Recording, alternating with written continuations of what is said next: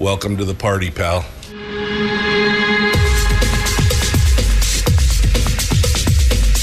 The, the Michael Dukes Show. The greed and the entitlement is astounding to me.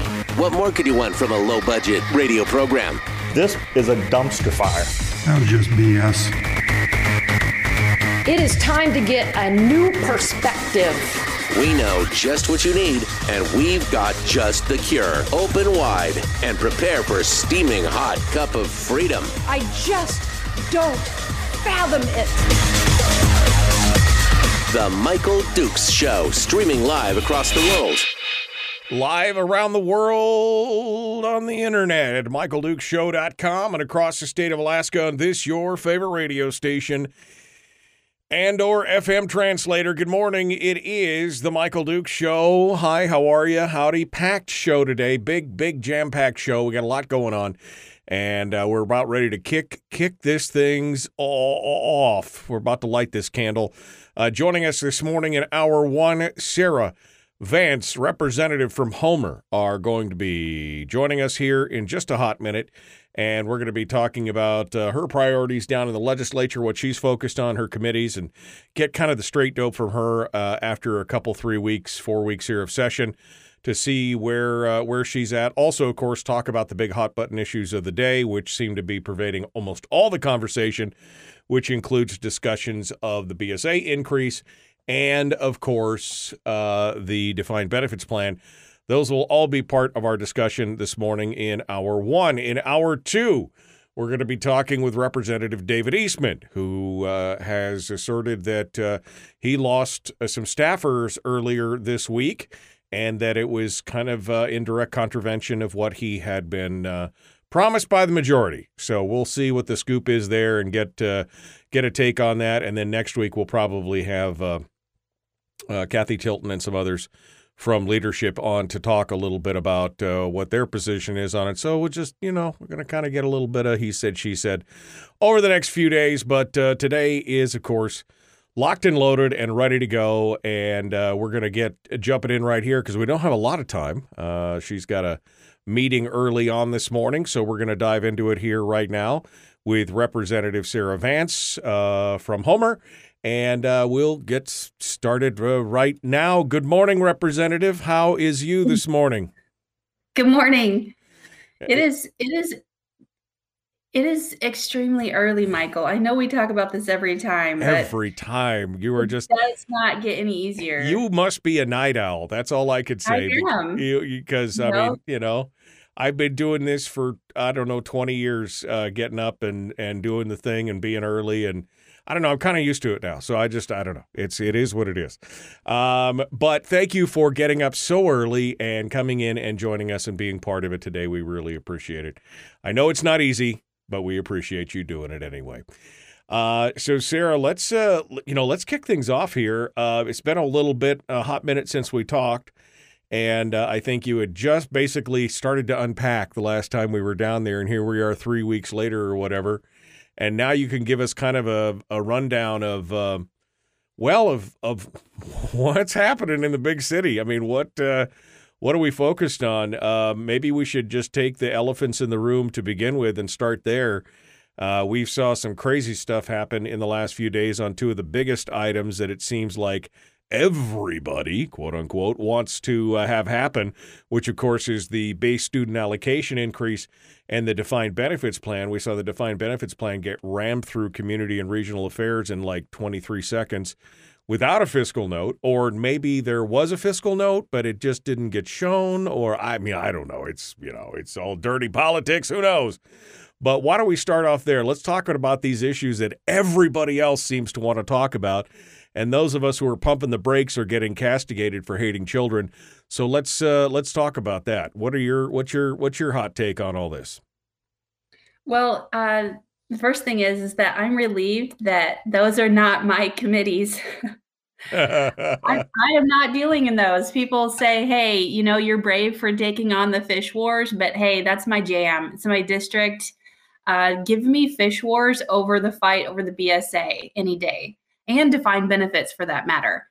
And um, you know, chair judiciary. Uh, the governor just dropped three crime bills yesterday that uh, I will be considering and taking up in my committee. So I'll be very busy besides talking about the BSA and defined benefits.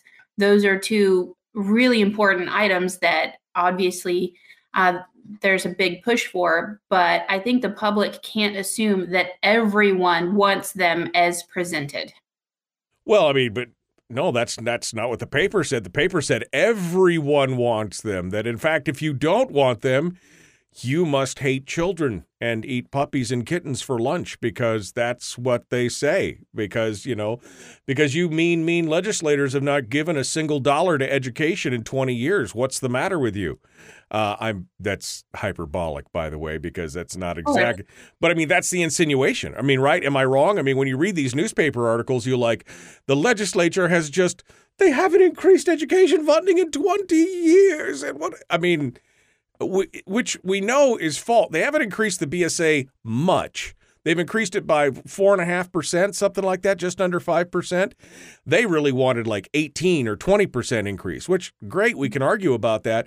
But to say that we just haven't increased education funding, I mean, we had the other Sarah, Sarah Montalbano from the Alaska Policy Forum on last couple weeks ago on a Monday, and she laid out the timeline and said, look, in the last – uh, it was like last 18 years, uh, 15 years, 18. The the school costs have increased 35% increase in school spending. They they act like the BSA is the only thing the schools are getting. Uh, but this is part of the problem is that it is a perception problem that's that the public has because they're not fully informed because they're busy. I'm not I'm not criticizing them, but they're basically getting their news from the headlines and they read it and they go, oh, yeah, well, I'm for the children, so of course we should increase that if that's what we need. Nobody's getting the full story. Correct. And the whole reason that a formula, the base student allocation, is a formula, you know, those pesky formulas keep getting in our way. Um, you know, it was it was created to take some of the politics out of the funding for the schools. And yet here we are. Every year, it's the same conversation as if it's they've never been talking about it, like as if it's a fresh ask. And, and it's simply not true. Uh, we did increase the BSA by $30 uh, last year in the Alaska Reads Act, which isn't much, but nonetheless, it's more than what they had before. Uh, my the whole consternation that I have with just automatically increasing the BSA is what problems are we solving by doing that? I know that the schools have needs just like everyone else, but I I want to zero in on what some of the problems are and find solutions. Right. So I've introduced House Bill 21, which is a school university healthcare consolidation that allows school districts, municipalities, and the University of Alaska to consolidate under the Alaska Care Health Plan if they want to. And what I'm hearing is that the numbers from the Mat-Su could save up to $3,000 per employee per, and that's like $7 million right. uh, just in the Mat-Su. That's, that's not chump change. No. So multiply you know, that is multiply, taking off the pressure. Yeah, multiply that by 53 school districts and see what you come up with when it's all said and done. Plus the university. Uh, I mean, you know, and that's the problem is that uh, you know you say, well, we only gave them a thirty dollar increase. Well, we had the discussion yesterday with Mike Shower talking about, hey, one dollar in does not equal one dollar out. One dollar in could equal ten dollars out potentially. And so, yeah, there has been increases, and there are increases and uh, and I think that is the that's the whole problem here. And and the bottom line is is that this formula it has two problems. One, there's no accountability in an increase in the formula as proposed right now. There's no way to say, okay, well, we'll give you the money, but you have to guarantee that you will increase scholastic achievement by X, Y, and Z, or at least give us a metric or something to do.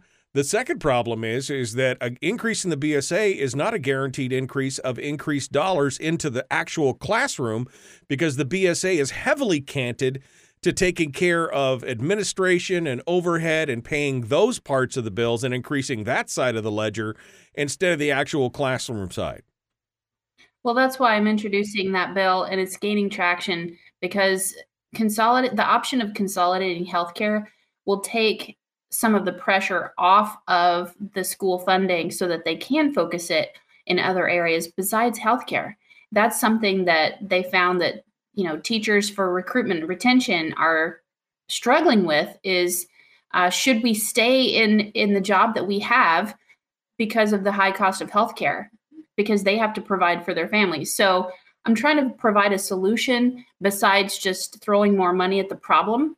I'm i'm one of those people that says okay maybe i'd be open to an increase in the bsa if there were parent choice in education if the Yeah. funding Oh, yeah. follows the child then we can talk Yeah. No, I mean that's a it's an obvious opening there, which of course, oh, they hate that idea totally. They totally hate that idea.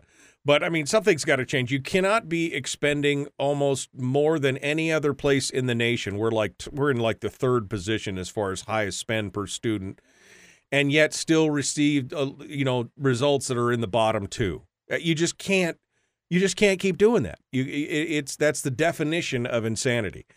Um, let's break over to the idea here of the defined benefits plan. I mean, talk about going from the firing uh, from the frying pan into the fire, uh, or pouring gasoline right on a on a on a house fire. Uh, this idea that somehow we can all do this revenue neutral, and we've heard that several times from one of the one of the legislators who's proposing. Oh, we'd save money if we did this. We'd it'd be. Uh, I'm sorry, sir. History says no. I mean, you know, past performance is indicative of future results, and we we still owe seven billion dollars from the previous defined benefits programs that we had, down from thirteen billion. It's been 2006. What's that? 18 years, uh, 16 years now since we stopped the defined benefits, and we still owe two thirds of that unfunded liability. Uh, and now it's been forced through one of the committees. It's still got three more committees to go through, so it's got a tough time. But I can't believe we're actually talking about this right now in the midst of a fiscal crisis. Well, and and that's the issue is, you know, we want to help people, but at what cost? You know, uh, it there's constitutional concerns that when we change the retirement structure, that you can't backpedal on that. That's that's a that is a a huge fiscal responsibility moving forward that we're stuck with That, as you pointed out for a very long time. And you know the i always put the measure to you know public and private. Are they on a level playing field and no one is doing debi- defined benefits because no one can afford it anymore. And that's what we need to look at is just the simple uh, dollars and cents of how we're going to pay for it. And i don't think there is as many legislators comfortable with this as what the media is trying to convey. Well, that's good because the media is like, oh, it's kumbaya and everybody's for this, and this is how we'll solve our worker crisis and yada.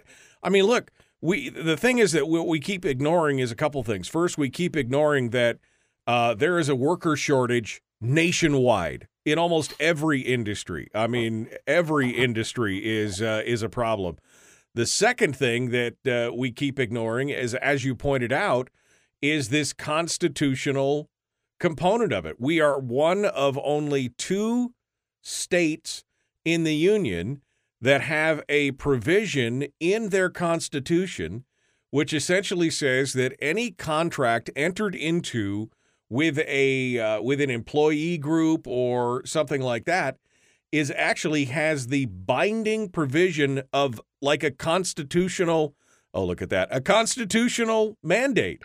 I mean, and so what you're essentially doing is any legislature that does this is binding over future legislators, whether times will be good or times will be bad. They're binding over future legislators to say you have to pay this, and it's and it's constitutionally protected and mandated.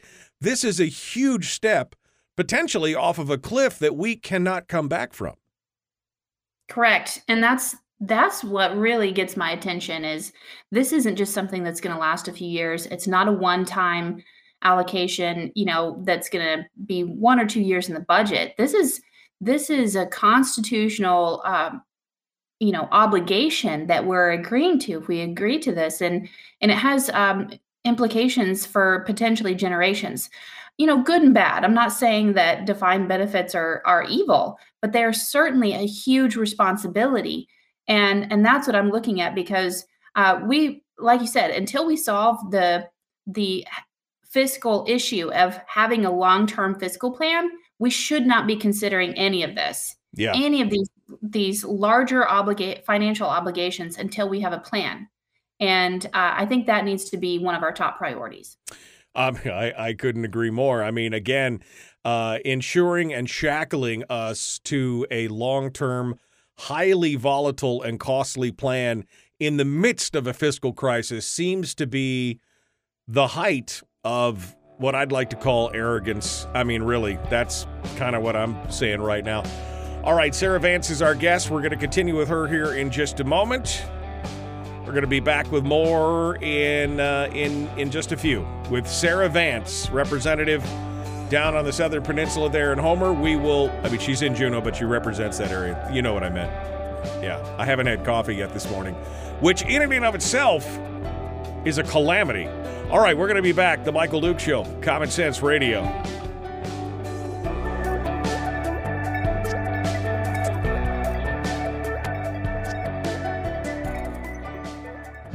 If you missed the show, you can listen to it on your time with Dukes on Demand. Oh, and it's free. Like America used to be. Streaming live every weekday morning on Facebook Live and MichaelDukesShow.com. All right.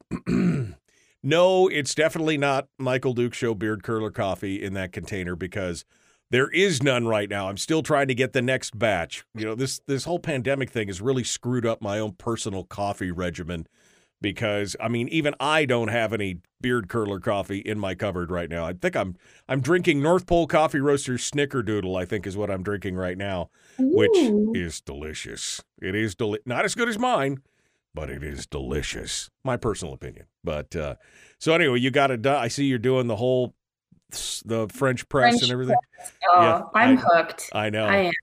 Oh, I, I use I've I use a French press sometimes, but usually what I used to use a French press for was that I would make um I had a I had we had, we had a friend uh, that we met uh, I don't know what Terry and I met 25 years ago or something a, a couple from Bolivia and they taught us how to make um the coffee Bolivian style. They'll take a pound of coffee and a gallon of water and they'll put it in a big jug and they'll put it in the fridge for 2 or 3 days and then they'll French press it out, and it's a concentrate, and you just put it in the bottom of the glass and pour some hot water on it. Some of the best coffee drinking you'll ever do. Oh, so good. That takes out the bitterness It that does. way. Oh, the acidity, and that was always my Mhm. problem is that I would get heartburn, and it was like no acidity, no bitterness, no. Oh, so so delicious. Anyway, cold brew. It was cold brewing basically. I'm sorry. Obviously, I'm jonesing for some coffee this morning. Um, all right, feel free to uh, feel free to to pour your own and and get ready to go.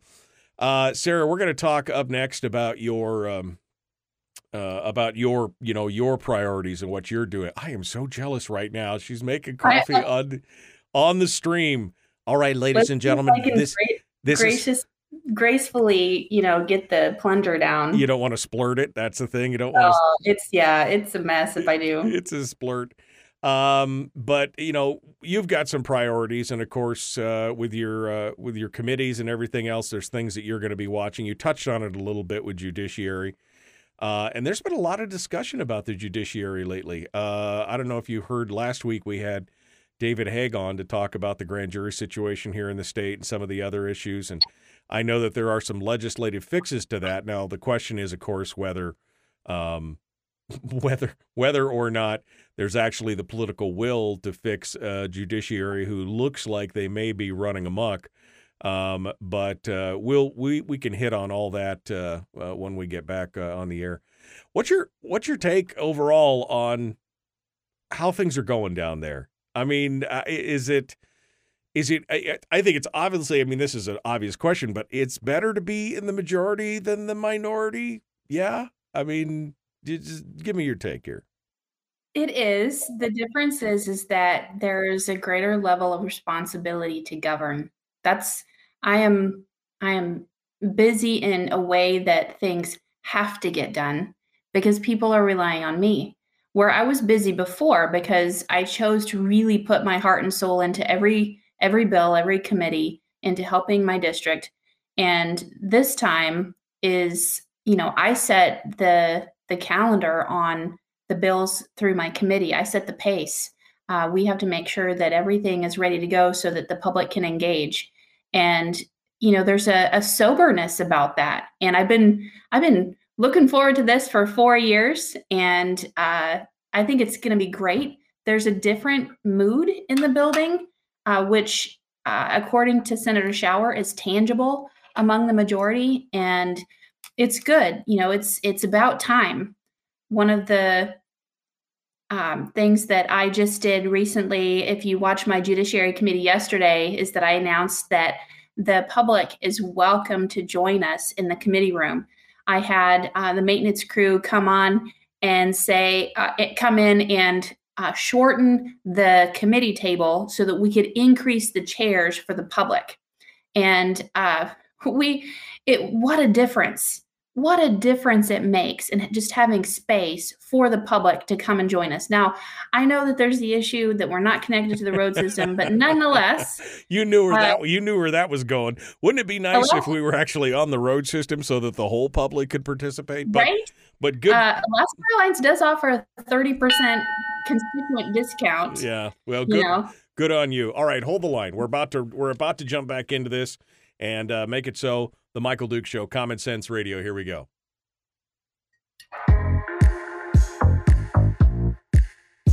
The Michael Duke Show. Not your daddy. Wait, sorry. Not your daddy? Ooh, not your daddy's talk radio. Whew. I was scared for a second. Thought we were going down. Here's Michael Dukes and the show.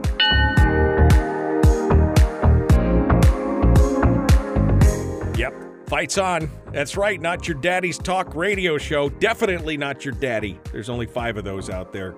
They're limited edition. That's what they are.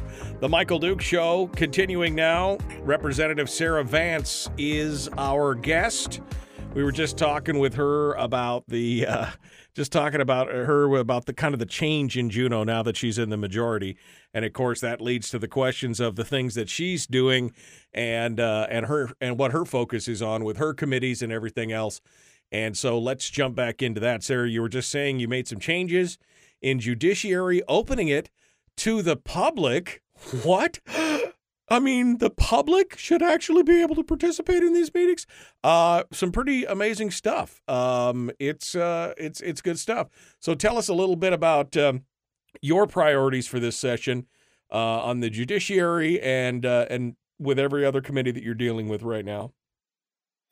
Well, I chair two committees. I chair House Judiciary and the Special Committee on Fisheries that keep us plenty busy, and then I'm um, now a vice chair of transportation, and then I sit on uh, legislative budget and audit and tribal affairs as well. I think that's all. I forget. it's hard I, to keep track of. You got so many now, right? I mean, this is. I do. I do. It's change. madness. And right now, the priority is the budget. We've started the budget subcommittees this week, and every standing committee has a couple of budget subcommittees. Like in judiciary, we oversee the Department of Law and the judicial branch, the courts. So we have to take a deep dive into their budgets. And so we've started that this week. I'm also the transportation budget, and um, those will be covered over the next three to four weeks by all the members that we take a look into that and make recommendations to the finance committee. So that's the first priority. I have uh, given my fisheries committee time to look at the fish and game budget just because our schedule is so crowded. But during that time here in, uh, I, I believe on the 21st, we're going to bring in the bycatch task force and have them talk about the work that they did and ask the question where do we go from here? I know that uh, the public is anxious to be able to have that conversation. That's uh, one of the the topics that I'm going to be highlighting. And also, I want to bring a balance to the fisheries committee. We have a lot of in river use um, issues up in the Yukon and the interior and give them a voice again so that uh, we can have a, a, robust committee. On judiciary, uh, my priority is going to be taking a look at human trafficking and crimes against children. That's a conversation that we have not had in the House Judiciary in quite some time. And uh, also a lot of the other issues that are important to the public. But I can't reveal all of my plans just yet. she was clacking her fingernails together. I cannot reveal all of my plans together. Uh, well, yeah, because we know that there's been uh, there's a lot of uh, public uh, angst over certain components of it. We talked about it here uh, just a minute ago. Talked about the grand jury and some judicial retention and some other things. So it's going to be really interesting to see what uh, what comes out of this, and and we will look forward to what you might be focusing on and and pushing on that. Give me a 10,000 foot view of the room, you know, of the legislature itself as you look at what's going on here. I mean, the House Republicans uh, forming this coalition with the Bush uh, with the Bush caucus, I think is probably the best outcome that we could have hoped for based on the pre-existing condition of what was going on in the Senate. You guys are now kind of the stopgap or the stumbling block for this light speed kind of stuff that we're seeing coming out of the Senate right now. What uh, you know, what do you what do you you know? Can you give me some projections or projections of what you think happens here over the next 13 weeks as we move forward towards the end of the session. What do you what do you think? You know, I think we're going to see some interesting alignments, interesting um, people working together and um, trying to to take a, a, dive into some of the bigger issues. Right now, obviously, p- the attention is focused on the BSA and the defined benefits, but that's only if we allow it to consume our time.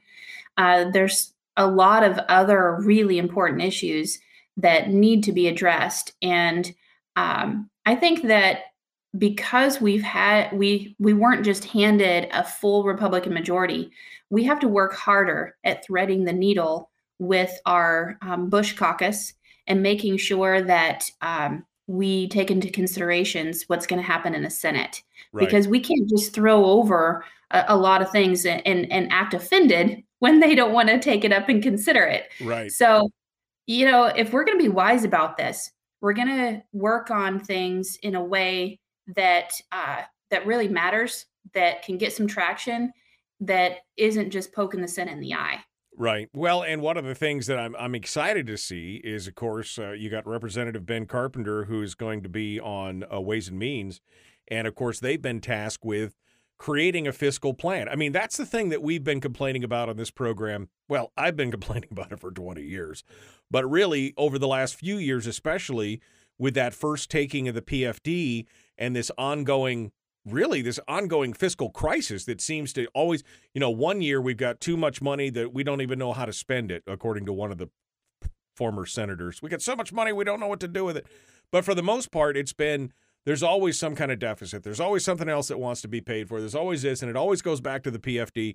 And all of that stems back from the fact that we don't have a long term fiscal plan in this state. And so the Ways and Means Committee has been tasked with it. Ben Carpenter, who is on the fiscal policy working group, um, is uh, is you know steering that bus, so to speak. Mm-hmm. And and I think it's to me if there's anything that comes out of this session that we should really be focusing on, and I'm all for a full PFD and all that, don't get me wrong, but unless we take care of and fix the long term fiscal plan in the state, we're we're always going to have this fight. We will be having this fight 15 years from now. If there's even a PFD left at that point, we will be having that fight, you know, 10 or 15 years from now.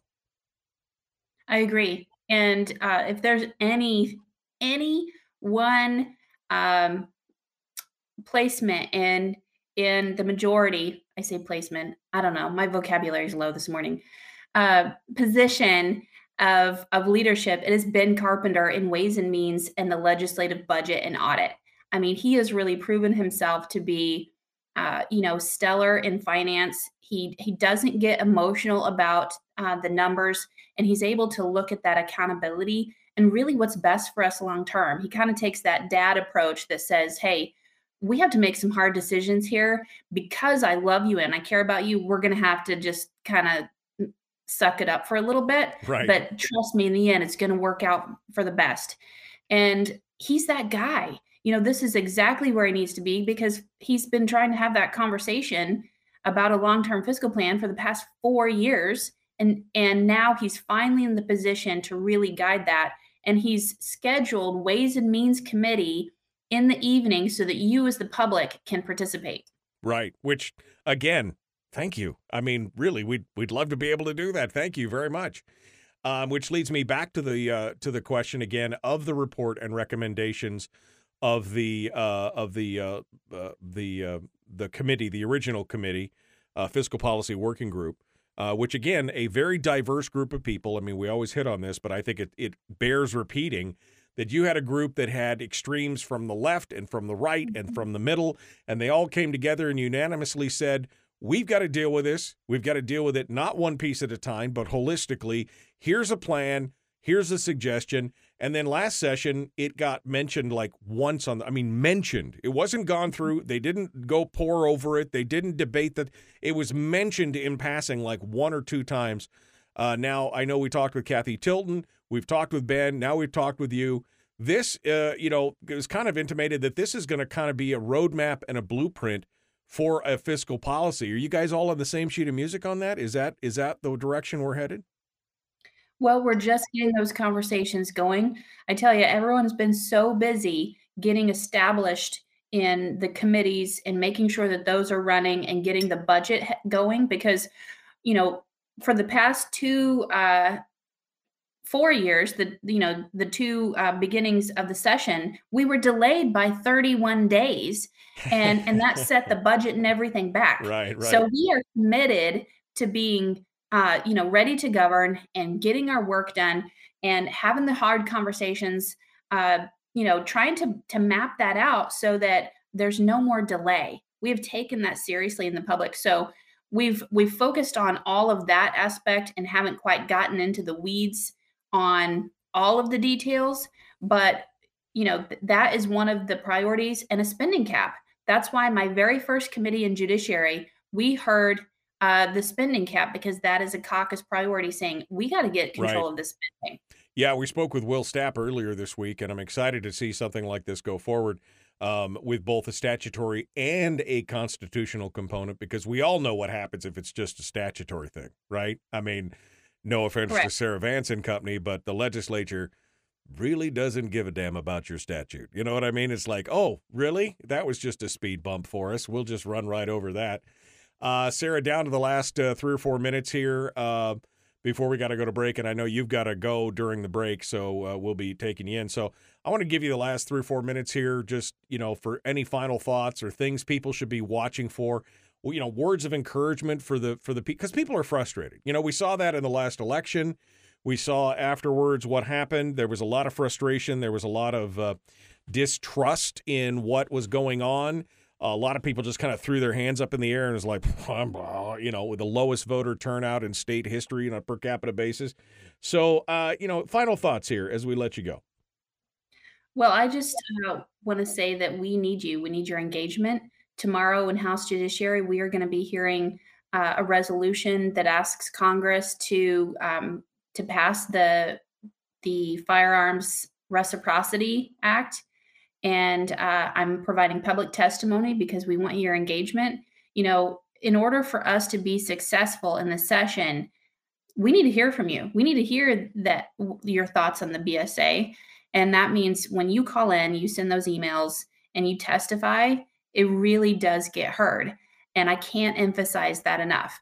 I just want to answer some questions uh, from the chat before I go. No, okay. this is not Folgers. Oh, not Folgers. okay. It's not Folgers. And no, we are not a binding caucus on the budget or anything else for that matter.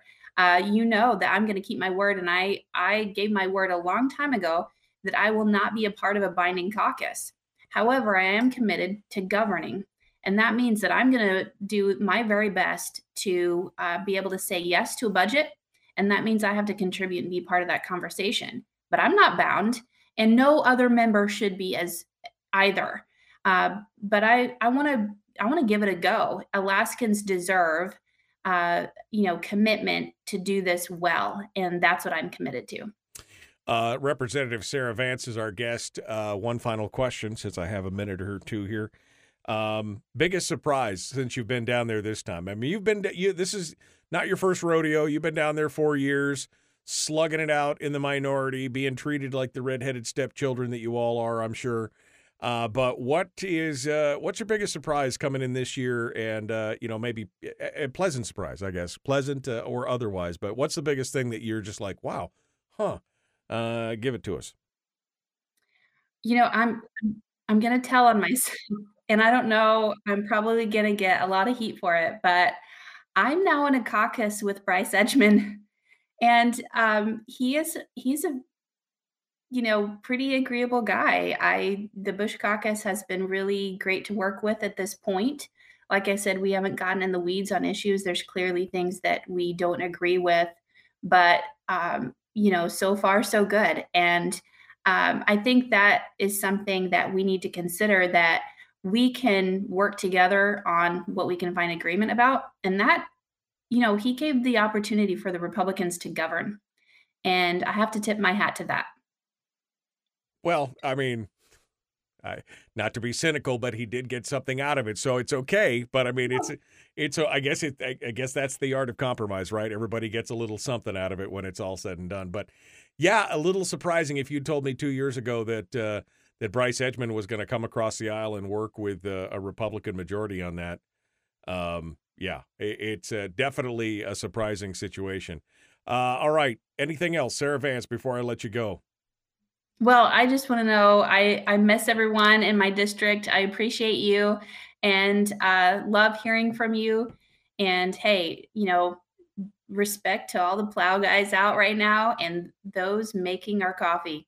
And those making, if they could just make the coffee faster, that's all I'm asking for. Make it, make Keep it it faster. I'm out of beard curler, and it's like a national crisis around my house right now. It's a national crisis.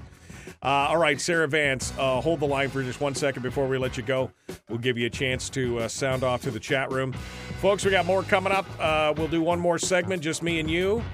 And then at the top of the hour, Representative David Eastman is going to be joining us. Uh, we'll be talking with him about his staffing issues, uh, which made a bit of a splash earlier this week. We will continue the Michael Duke Show. Common sense, liberty based, free thinking radio.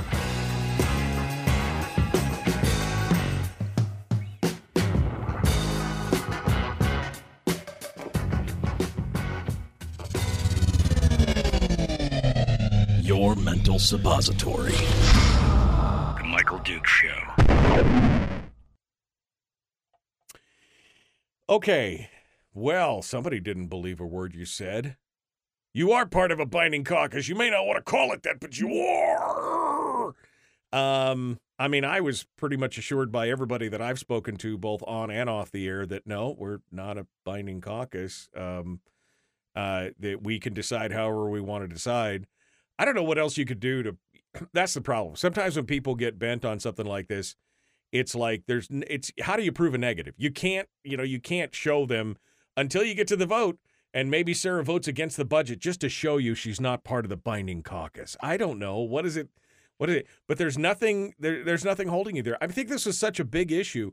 I mean, if you told me 6 7 years ago that the because I've been railing against the binding caucus for years. Mm-hmm. But if you told me 6 years ago that that was going to be a key campaign issue, I would have laughed in your face because I'd be like people don't even know what it is, let alone care about it. But it, it is a big deal now. Uh, I mean, it's pretty obvious that that had to be part and parcel of the. I mean, that's why Rob Meyer didn't join the Republican majority in the Senate because that was a binding, and he said, "I can't do that. I voted. I, I, I actually went and and got elected on one of those as a as a premise." So I'll give you one final bite at that apple before before we go here because, well, again, I don't know if you're going to convince them, but there you go. Well, I actually want to read the bills before I vote on them. That's one of the things that I do is I read every bill that comes across my desk and uh you know I want to be able to vote my conscience and I don't want to prevent any other legislator from doing that. You know, early on in negotiations for the majority, one member said, "Well, if I join you, then I don't want to bring up social bills. You know, you can't you can't introduce anything like that." And I said, well no that doesn't work for me i'm not going to tell you what it, legislation you can or cannot introduce so why why would i want that why Right. would i let you impose that on me Right. i you know if you want to introduce something that matters to you that you have that right to do that and you should for your district And um, that was something that they were unexpected that I was going to reply that way, that I would give them the same courtesy to introduce whatever they wanted. But that's been the the mood here of no, you can't do this, you can't do that because it's too controversial. And yet there's all kinds of other things that are controversial, you know, like um, BSA and defined benefits. I consider those con- controversial, right. right? Red flag laws, gun laws, all this uh, reciprocity. Right? I mean, those are controversial, I'm sure. No social. I love that. Somebody said, We're not going to do anything social. And the next thing you know, I hear about all these social things that are going going on over in the Senate when they said, Well, we're not going to do anything controversial socially. What? Okay. Yeah. So, uh, all right, Sarah. Uh, really, last final bite at the apple uh, here for anything else. You know, exhorting what what what can folks do? What what can uh, what can folks do? How can they help you? How can they help the the majority? I keeps wanting to say minority. How do, how can we help the majority in the House and the minority in the Senate? What what can we do? Well, one of the things we haven't talked about is the repeal of ranked choice voting. We're uh, HB one is going to be the bill that uh, we're moving by Rep. Rauscher, and I co-sponsored that because it's essentially the same as mine. We need to hear from you. Send in those letters, send in those emails, uh, because we have to make a lot of noise and and get that as a, a priority moved along this session. And man, that is so important. If there's one thing that we do repealing ranked choice voting to kind of get us back to one person, one vote. And we can't do that without you. Yeah. No, I mean, I agree. I think it's something that I think it's something that needs to go. Uh, and if nothing else, it at least needs to be discussed uh, because, uh, again, lowest voter turnout in history, a huge disenfranchisement of the rural population, up to 19% of 18% of mm-hmm. votes uh, rejected uh, and so many other things. Uh, it it it needs to be discussed. I mean, we were sold a bill of goods, um, and you can argue for ranked choice voting all along, but you cannot argue that it was sold as something completely different. That's you know that that's what the bottom line is. It was sold as a dark money bill, funded by dark money. Now allowing dark money to continue. So it, it it definitely did not do what people thought it would do. Uh, and uh, and I think most Alaskans, if you polled them today, I think it would be repealed immediately. But that's a big lift. That's a big lift, and it's a big process. But it's in the works, so you gotta you gotta participate. Tell your friends and neighbors because I'm serious. We can't do without you. HB one is Rauscher's bill you've co-sponsored. Okay, and when is that coming up? Any is that coming up anytime soon, or what's the? Uh, you know what? I don't know when it has a hearing, but I encourage you to go on akleg.gov, alaskaleg.gov, and you can just type in the search bar HB1 and it'll take you right to that bill and uh, and you can follow along, see where it is, and you know, submit testimony. See, you got a fresh start on the day. You're already awake. You didn't have to wait. You didn't have to try and wake up, drive into your meeting. See, this is the benefit yeah, my, of get, my pre-coffee coffee. My pre-coffee coffee. That's the way to do it. All right, Sarah Vance. Thank you so much for being part of it today. We appreciate it. Uh, we will see you soon. Thanks for uh, thanks for coming on board. Uh, and, thanks, Mike. All right, thanks so much.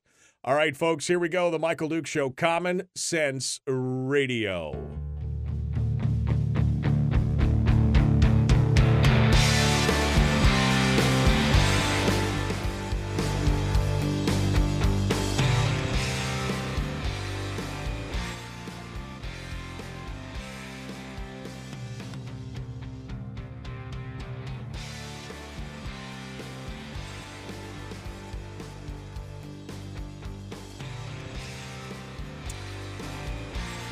Okay. Um, good stuff. Uh, during the break there, for those of you who uh, weren't with us in the commercial break, Sarah said one of the things that we didn't get a chance to talk about is uh, ranked choice voting. And that there is a bill right now in the House, HB 1, that uh, is being is being uh, uh, put forward by George Rauscher. And Sarah says she has signed on to it.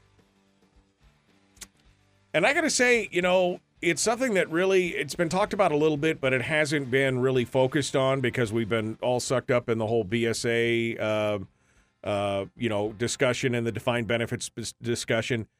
But ranked choice voting is an important is an important topic that we need to continue to discuss. I mean, again, this last election, the lowest voter turnout in state, pretty much state history.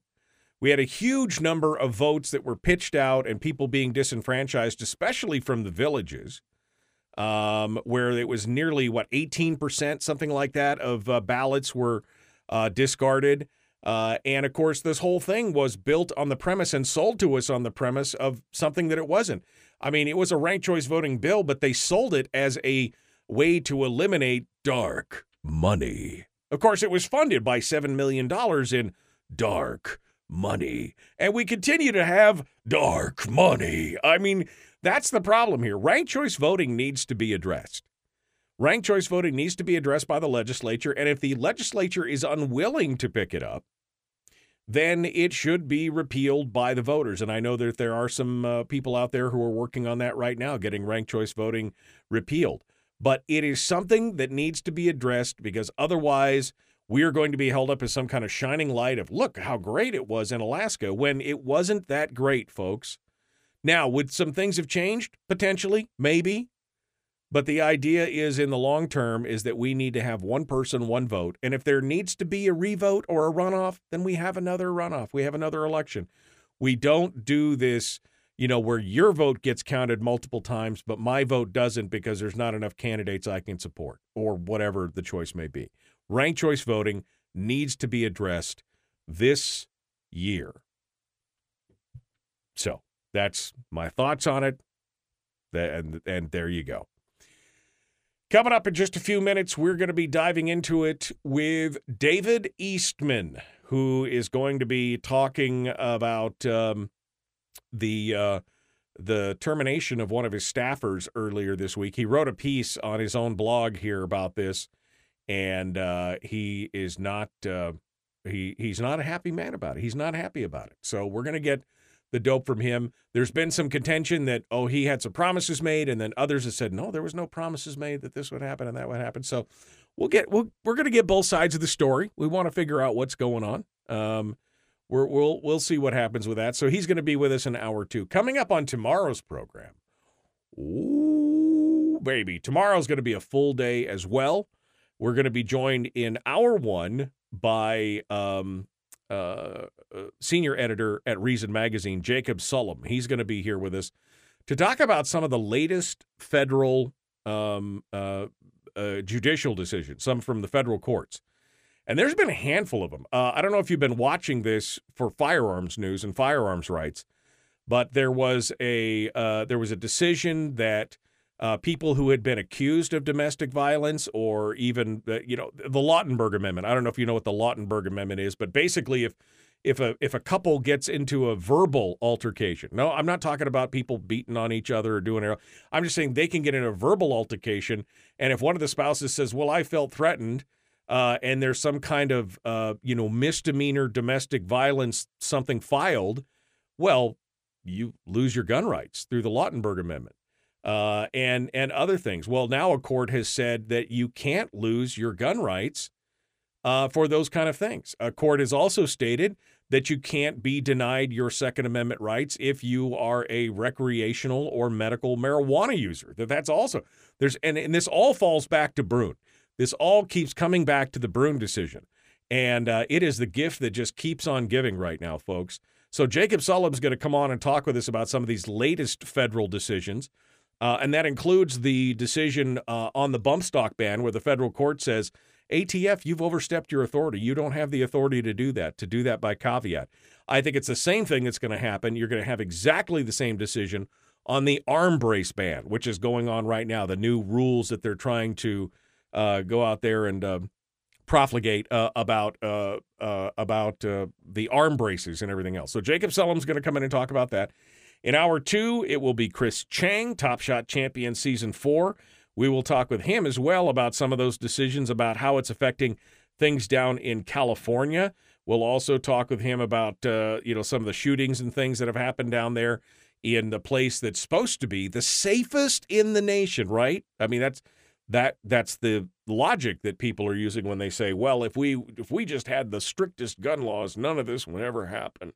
And of course, we know for a fact that That's not what happens because criminals, by their very definition, break the law. It's just, it is what it is. That's how it works. So we'll talk with Chris Cheng about that as well.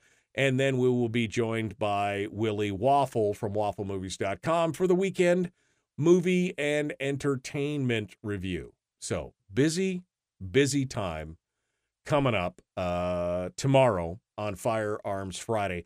And then Monday, it's going to be uh, Sarah Montalbano, and we're going to have uh, Dr. Chad um, Savage on to talk about medical choice as well. Also, I've gotten uh, I just got a, I got a couple emails from people over the last two or three days saying thank you for having um, Mark Cameron on, the author, uh, that they really enjoyed that segment and they hope that I did more of them. And I I hope I, I hope I do more of them as well. I I'm excited to talk about that and to uh, and to have different and to have different uh, you know kind of guests on for different things. That's that's what we're working on right now.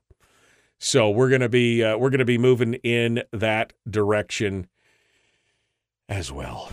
So, oof, man, it's almost Friday. I can taste it from here. I I can it's almost almost Friday, almost ready to go.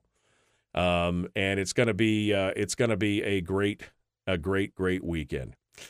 Well, I mean, it was nice to talk to Sarah, and uh, I'm glad to see that the my, the uh, former minority, now majority, a Republican majority, is taking seriously their move to try and help uh, fulfill uh, the mandate to govern and do it properly. Uh, I'm glad to see that the fiscal policy working group's plan is being is being held up and utilized as a uh, as a yardstick for creating some kind of long term fiscal plan. We need that. We need a long term fiscal plan in this state. That's what we've been lacking for the last 25 or 30 years.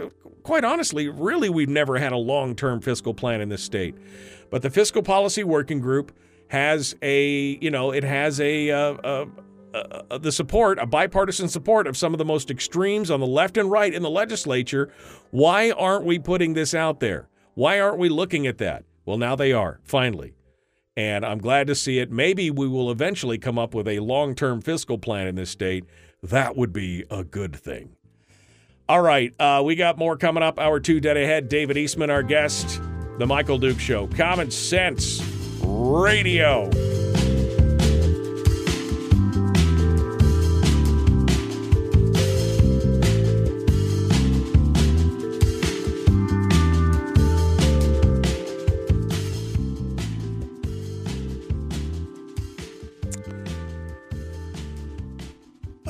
Um,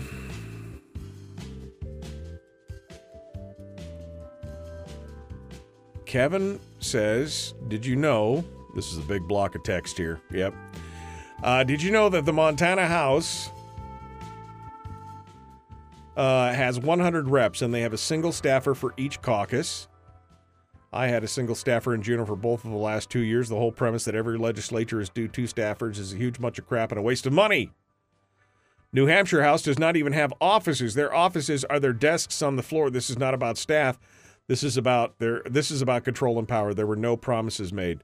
Tilton is an open book, I'm assuming is what because it's cut off. I can't see the end of it. I'm assuming he's saying Tilton is an open book on it. And we'll get her take on this. Uh, I know that there's been some contention about this, and I know things can be wrapped around. So it'll be it. Uh, long term, the idea of a long term fiscal plan is a fantasy. Okay. Um, I mean, just because it's a fantasy doesn't mean that we shouldn't be trying to attain it. I mean, I'm trying to attain sainthood. I know I'll never get there, but I'm trying to live my life to a certain standard, right? I'm still trying to do it. Um, defined benefits uh, nope, wrong one. Where was the other one? There we go. Defined benefit plans are a fiscal black hole. There'll be 11 people on the House Finance. Six of the people who voted for the defined benefits plan last year are on House Finance now due to the makeup of the new House Majority Bipartisan Caucus, with Mike Cronk being one of them. Um, so we should be in the minority, is what you're saying, James. Is that what you're saying? We should be in the minority, or this is a done deal? I'm not sure it's a done deal, quite honestly. I mean, I, I don't, I don't think that uh, that the defined benefits plan is a done deal. I think there may be some, you know, public support for certain parts of it, but at some point somebody's going to go, you know, in the back rooms or in the dead of night as they're sitting there laying in their bed, they're thinking, this is going to bankrupt us. Because the money, I mean, there's a reason why there was no fiscal note attached to the uh, to to that uh, to that bill that went through CRNA. There's a reason why, because I think it very clearly shows that it's going to be um, that I think it very clearly shows that uh, uh, that uh, it's going to it, it, it's too costly, way too way way too costly.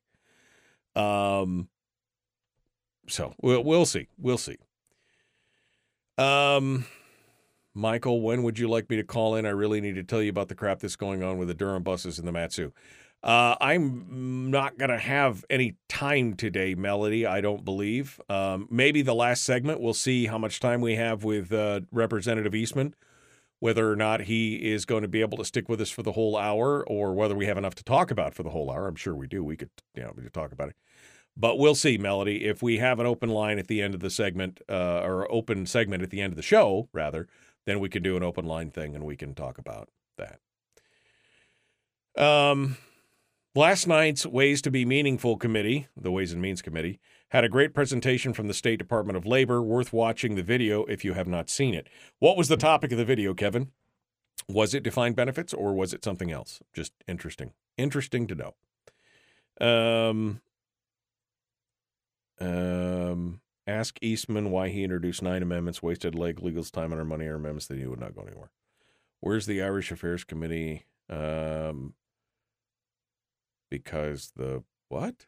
The dis tribal affairs, nothing to. I don't know. I can't even. I can't even this morning. I just can't even.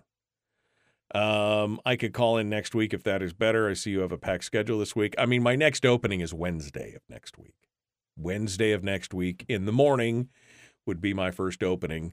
If uh, if I don't hear back from somebody I've already invited, but I mean, yeah, potentially. Potentially next Wednesday. How about that, Melody? Potentially next Wednesday at 6:24 a.m. We'll just book it right here on the air. How does that work? Um, you've been watching what's going on in Anchorage. My God, that is a train wreck.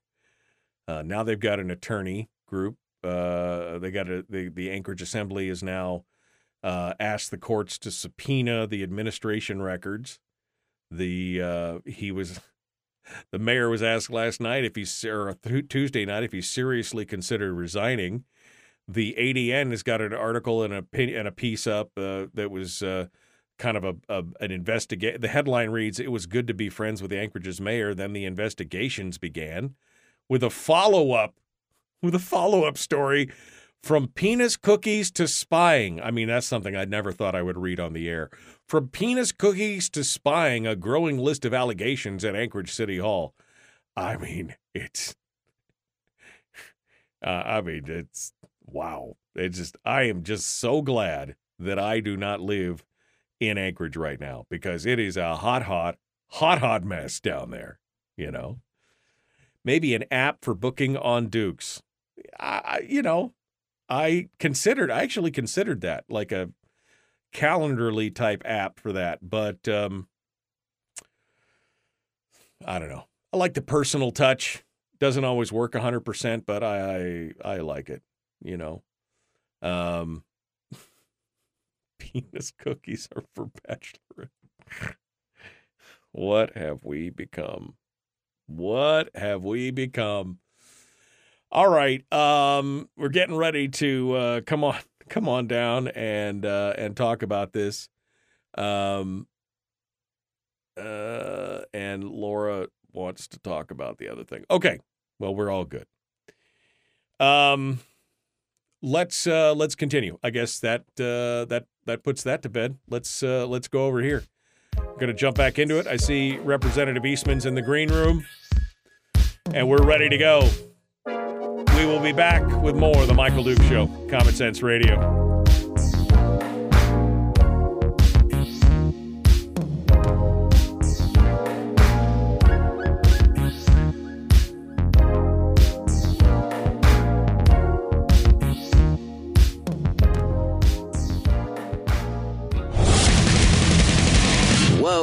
Buddy, put that thing back in its holster. We haven't gone anywhere. I don't understand. Check out the Michael Dukes MichaelDukesShow.com for information on how to get access to the podcast. Welcome to the party, pal.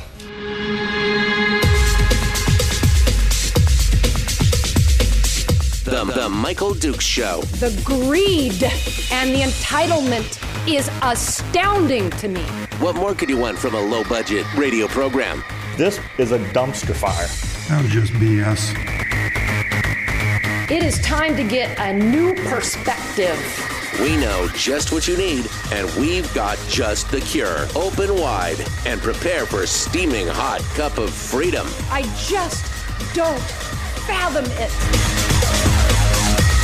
The Michael Dukes Show, streaming live across the world. Across the world on the interwebs at michaeldukeshow.com and across the state of Alaska on this your favorite radio station and or FM translator. It is the Michael Dukes Show. Good morning and how are ya? How are ya?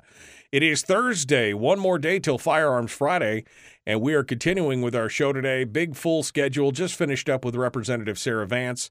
Uh, in hour one, some good discussions there on things that are going on down in the legislature, uh, getting her take on it. We're just about to be joined by uh, Representative David Eastman, who uh, is in the green room right now, ready to go to talk about some of the issues that he has concerns about, including the loss of a staffer from earlier this week. He's written about that over at his uh, website, davideastman.org. There's a there's a, a post up there with the story, and uh, we're going to talk about that this morning. Just a reminder if you want to join us today in another way rather than regular old terrestrial radio, which there's nothing wrong with that. Radio is good, it's free, it's been there forever, and we will continue to be here. But if you'd like a little more interaction, you can join us over in the chat room.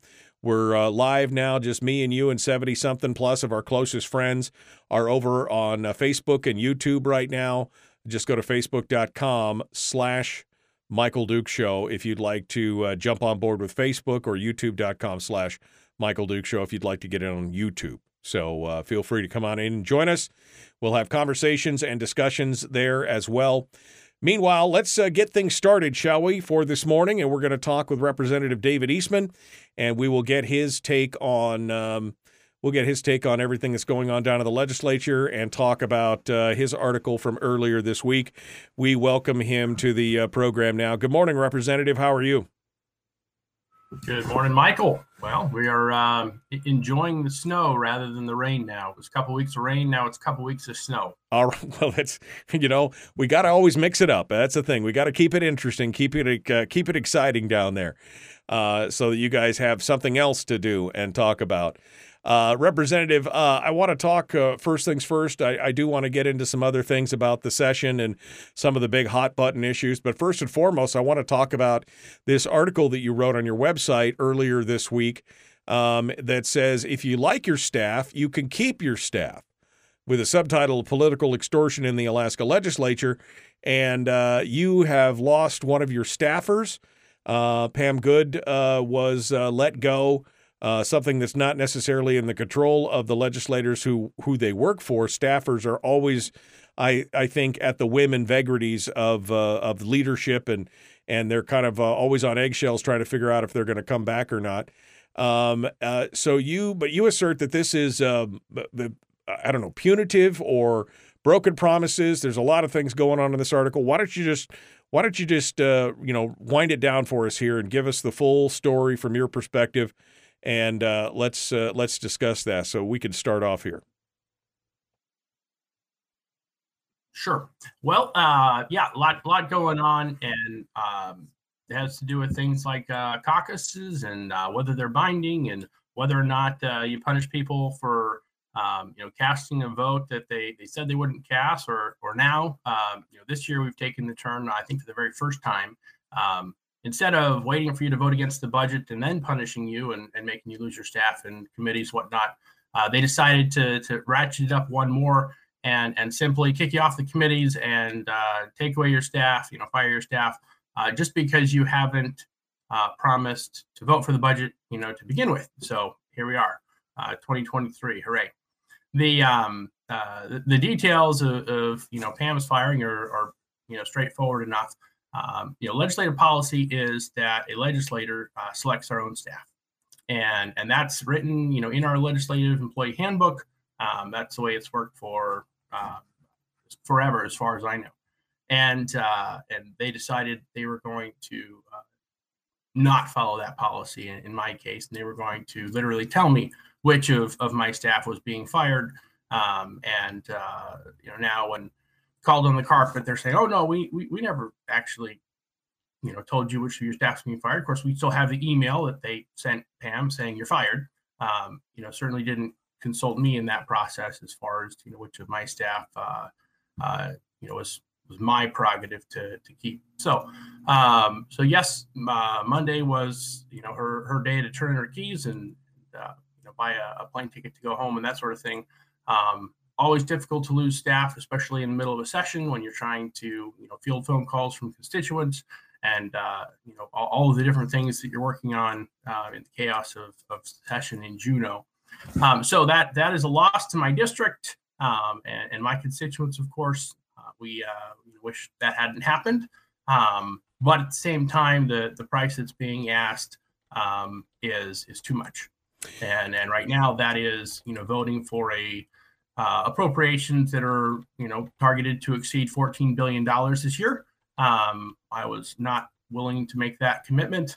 Um, certainly not without knowing what's in those 14 billion dollars and uh, and that is too much for you know some of my fellow uh, legislators who are hard over on the only way uh, to run a legislature is through a binding caucus and they cannot conceive or even imagine any other way of doing business so your assertion is is that you were asked for your vote on the budget before or as the caucus was forming because We've been told time and again, including by just recently, uh, uh 20 minutes ago, Representative Sarah Vance, that there is no binding caucus. She did not have to. She did not have to guarantee her vote on any bills, budget or otherwise.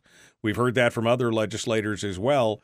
But you're asserting that you were asked for your vote on the budget. Is that is that what you're saying? Yeah, every interaction that I've had with uh, members of the majority um, on that topic for for the last year uh, has always been to the same point. Um, you know, if you want to be part of the majority, you need to be willing to sign under the budget and and then I, you know, inevitably ask, well, and what is what's in the budget? And they say, well, we'll figure it out. Trust the process.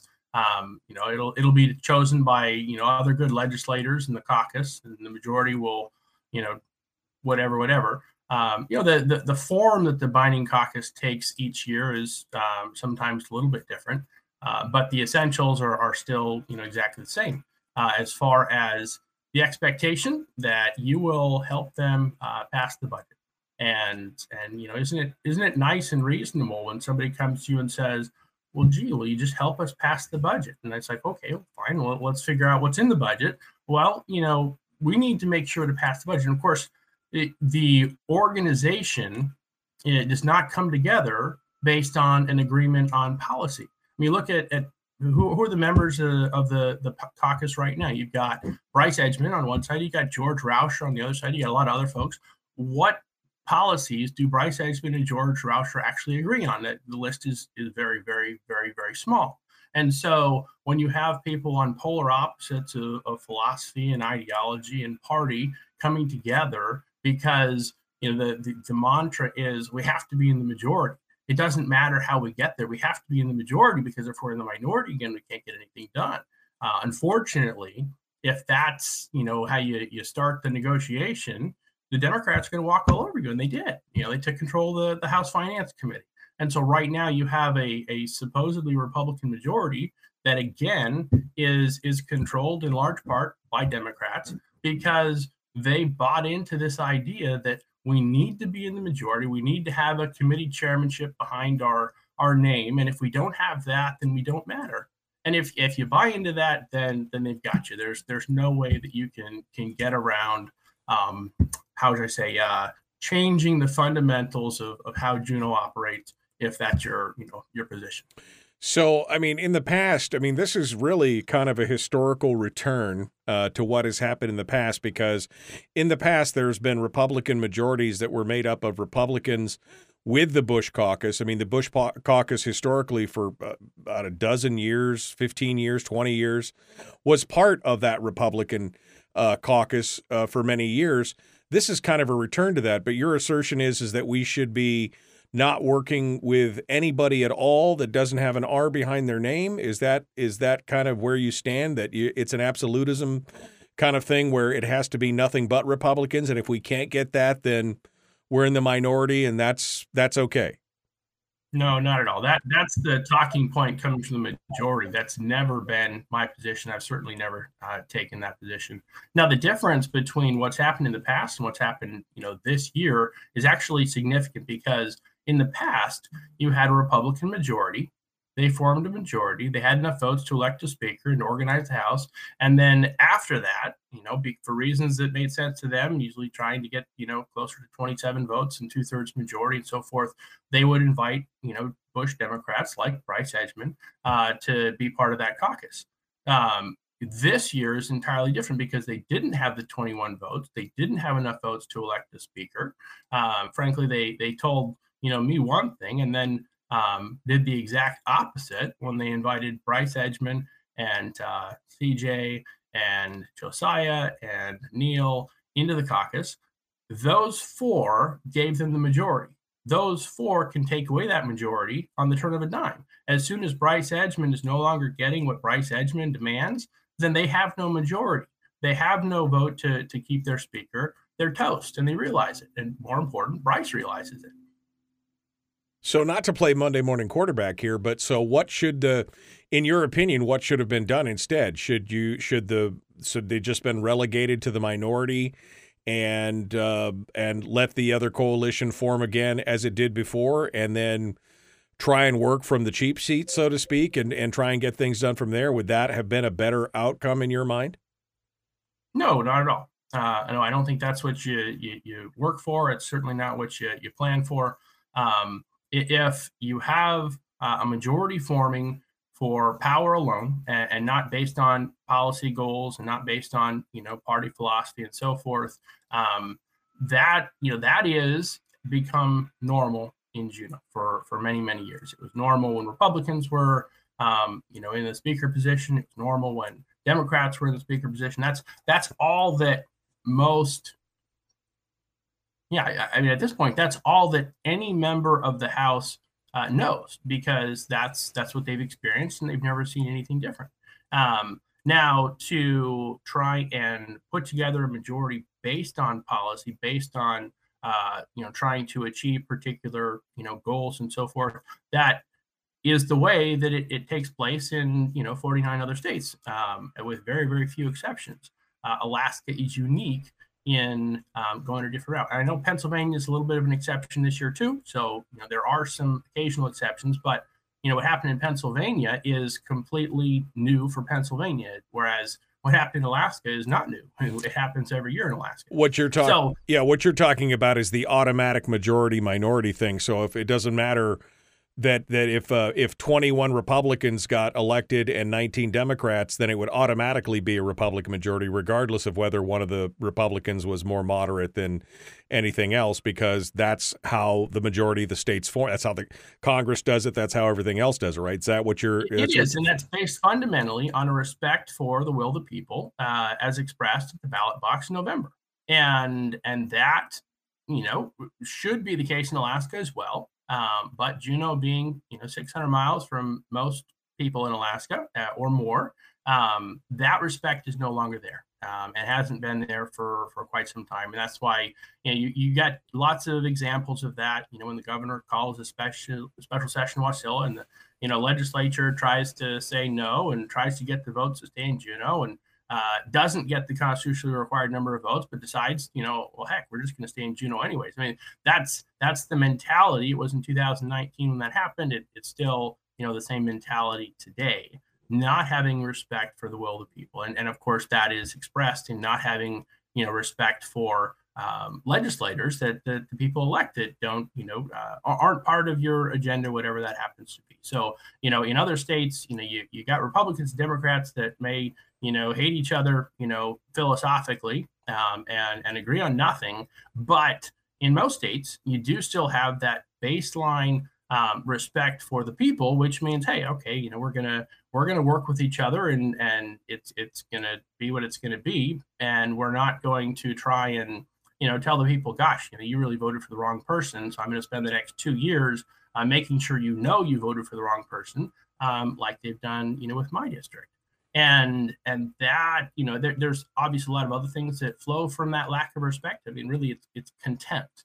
Contempt for you know who people choose at an election um, and and it's contempt for people like lora reinbold. And it's contempt for myself. Uh, obviously i'm i'm not the only one but right now uh, you know I, i'm the one here. I'm the one you know who's having my staff fired and so forth. And we we need to do better uh, 49 other states show us that it can be done. But you know, Juneau is is in a pit, and um, you know, some some people you know think that you know, gosh, once we fix the binding caucus, you know, everything will be you know uh, peaches and rainbows. I don't believe that's the case, but but I do look at what happened in the Senate. Um, you know, my senator joined the binding caucus. Of course, you hear some of the same talking points that you hear from people like Sarah Vance. Oh no, it's not a binding caucus. You know, it's uh, it's it's this you know not binding caucus per se, you know, thing. Whereas you talk to folks like Rob Meyer, he said, "Hey, it's a binding caucus. I didn't, I wouldn't join it because it was a binding caucus. Everybody knows it's a binding caucus, but my senator, you know, is going to say no. They're they're all wrong when they say in press conferences that it's a binding caucus because you know we really don't have any rule that you have to vote any particular way. It's kind of an expectation, and and um, it, it, yeah, it's it's more of a guideline really. Um, I mean, look, if it walks like a duck, if it quacks like a duck, it's a duck. Um, and, and, the idea that um, we're all going to uh, intend to vote for the budget. Well, what does that mean? Well, we're all going to intend to vote for the budget. Okay. Um, and there's 23 of us, so not all of us need to vote for the budget for it to pass, but we all need to be committed to it passing. So, you know, at some point, we're going to count noses, and you need to make sure we have at least 21 votes to pass the budget on the first time. And if uh, we got 21, then, you know, maybe you and one other person doesn't have to vote for the budget. Oh, okay. Does that make it less binding? No. There's still a commitment that they're going to pass the budget on the first time, no matter what's in it. And that's that's a bridge too far for my district. Representative David Eastman, our guest, The Michael Duke Show. We'll continue with him here in just a moment. Your home for Common Sense Radio. Streaming live every weekday morning on Facebook Live and MichaelDukesShow.com. All right, we were running up against the break there. Uh, Representative Eastman, uh, you know, we, I guess my question is, is this we're going to have to work across the aisle at some point because we do have this broken system. And I, and I agree with you. I think that we should be doing what other states do, which is basically the majority is set when the election is certified. Period. That I think that that I think that that should be the way that things are done. And if you've got people in the majority like a, a Louise Stutes or somebody who doesn't necessarily agree, then they can work across the aisle with other people, you know, in certain areas. But they're still going to vote the way that they're going to vote. Um, and uh, but so I mean, I guess my my thought here is is that you're going to have to work with somebody at some point. We didn't have. You're right. We didn't have 21. We didn't have the full 21 to be able to vote the speakership. And in the past, it has been a stronger majority where the Bush caucus was added after they had their majority to begin with. But at this point, if sitting in the minority and not being able to control the narrative, control the flow of bills into the different committees and things like that, uh, basically means that you know we're not even we're barely a blocking force. We you know we're spinning the wheels more than anything else. Then maybe this is the solution of finding people that you can work with and find you know because there's a question of to me it's not necessarily Republican or Democrat it's not necessarily elephant or donkey or even left or right. To me, it's bigger government versus smaller government. Who supports on specific issues specifically? Uh, does that does that come into play for you, or does it have to be somebody who I you know aligns with you ideologically, hundred percent? Or could you find a, a caucus that you could work with that says we're going to find a fiscal plan and we're going to solve the PFD crisis. All these other issues that we may not agree on are to the curb, but we're going to come together as a coalition or a caucus on these one or two issues. Could you support that? Yeah, so um, you know that that's one of the talking points that some of the majority have been using. That's Um, not a I'm sure- talking point, Representative. That's my question because that's how I feel. good. That's how Good. I feel Well, about and- it. Because I'm I'm just curious. You came up with it first, and they're just parroting it. I, you know, I don't know who came up with that first, but um, but the idea. I mean, look look at what happened in the House, and look at what happened in the Senate. Um, what happened uh, this year is is not what you just described. Uh, what happened is you literally had uh, eight Republican senators and and uh, 19 Republican House reps um, basically tell the voters through their actions, um, you know what, you elected uh, some Republicans. Um, they are uh, not the kind of Republicans we want to work with, so we're not going to. Um, they are, you know, whatever's wrong with them. Uh, in the end, you find that the four most conservative legislators in the House and Senate, three in the Senate and one in the House, myself, um, if you look at, you know, their their rankings on their voting record uh, from non, you know, uh, non-Alaskan groups like the you know, Conservative Union and others that rank all the legislators, you know, somehow magically, um, you know, all the the most disagreeable legislators that you just can't work with, you don't like them, you can't trust them, you know, they they're party poopers, what have you, all end up being the most conservative legislators. And so you say, all right, you know, we're not going to work with that crew because we, we don't like what they're about. Um, and we are going to literally replace them with Democrats. Uh, that's what they did in the Senate. Um, that's what they've done in the House. Uh, and in, in all cases, it wasn't the Mike Showers and Rob Myers and Shelley Hughes and David Eastman's of the world saying, oh, gee, those Democrats are just too hard to work with. You know, we're, we're not willing to work with them. Oh, those Republicans, they're just, you know, they're RINOs. We, we just couldn't possibly, you know, caucus with them. No, literally all four of us were, were kicked to the curb. Um, Rob Myers was was invited to to be part of it. Um, you know, he said, "Hey, can't do it, binding caucus," and he was kicked to the curb as well. Uh, whereas Shelley and Mike and I um, were excluded from the get go. Um, every time we tried to be part of that conversation, you know, we were told uh, not only no, but but hell no in different ways. And and that is not what you were just you know describing a minute ago. You, you're a minute ago you're describing you know being able to you know work together, different parties and so forth. Um, everything that I've seen from Mike and Shelley has been that they are are willing and and you know glad to do that. Um, you know, despite whatever disagreements there are, uh, I certainly have been as well. And and what happened in in my case, I was literally told on Tuesday. We got hold on, a um, s- you know, hold on, hold on, Representative. We got to return. Here we go. Michael Duke Show. Nope, this one right here. Here we go. I mean it for real this time. Sorry, three seconds. The Michael Duke Show, proudly splitting the left versus right uh, dichotomy. Yeah, I had to look that word up too. I don't think it means what he thinks it means. Here he is, though. That guy, Michael Dukes, the one with the show.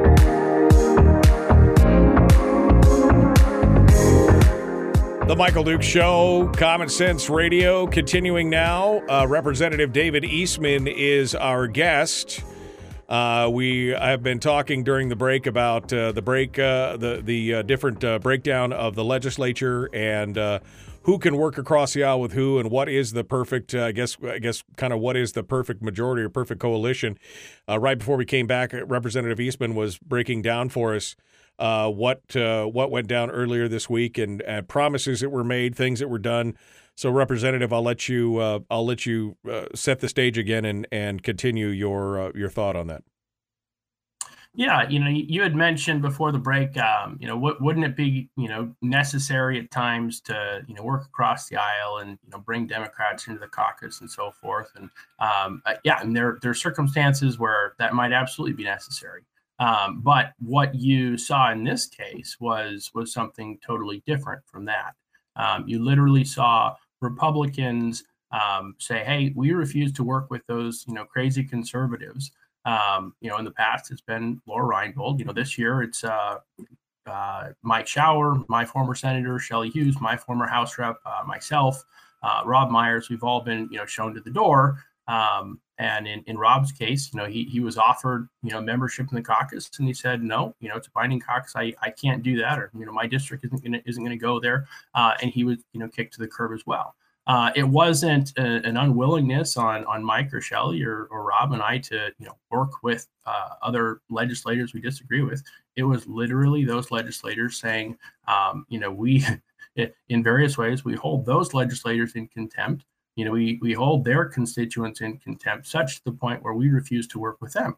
Uh, and and there is no conversation, and um, we're going to literally punish you, and we are going to literally say publicly that um, you know you need to uh, you know, fix yourself. You need to change your your policy, you know, your the way you uh, make your decisions to legislator and so forth. Uh, and then we will revisit uh, this after you know you've um, you know experienced your punishment and once you've reformed yourself well then maybe we'll we'll think about you know treating you like a fellow legislator um, that's that's what's coming out of the senate that's what i'm seeing in the house uh, it, it's very much you know two two peas in the same pod there. Uh, the difference in the House is that there's more Republicans than Democrats in the caucus. The difference in the Senate is there's you know one more Democrat than than Republicans. But you know if, if Rob had joined, it would have been you know 50-50. So it, it's not about uh, the numbers. It's about all right, how are they making their decisions? What's their agenda? How did they, that agenda come together? Uh, and that agenda in, in the House and the Senate comes together after you decide on the outset uh, we're going to ignore the fact that uh, you know Republicans elected uh, David Eastman, and and we are just going to pretend like that district you know isn't Republican, doesn't exist, um, and we're going to tell ourselves lots of things based on that assumption, and, and that's how you get to where you are. So what what happened was, um, you know, once we're you know getting ready to be sworn in, I was uh, visited or you know was was called to the speaker's office and she asked you know if I was going to uh, vote for her. She asked me for my vote.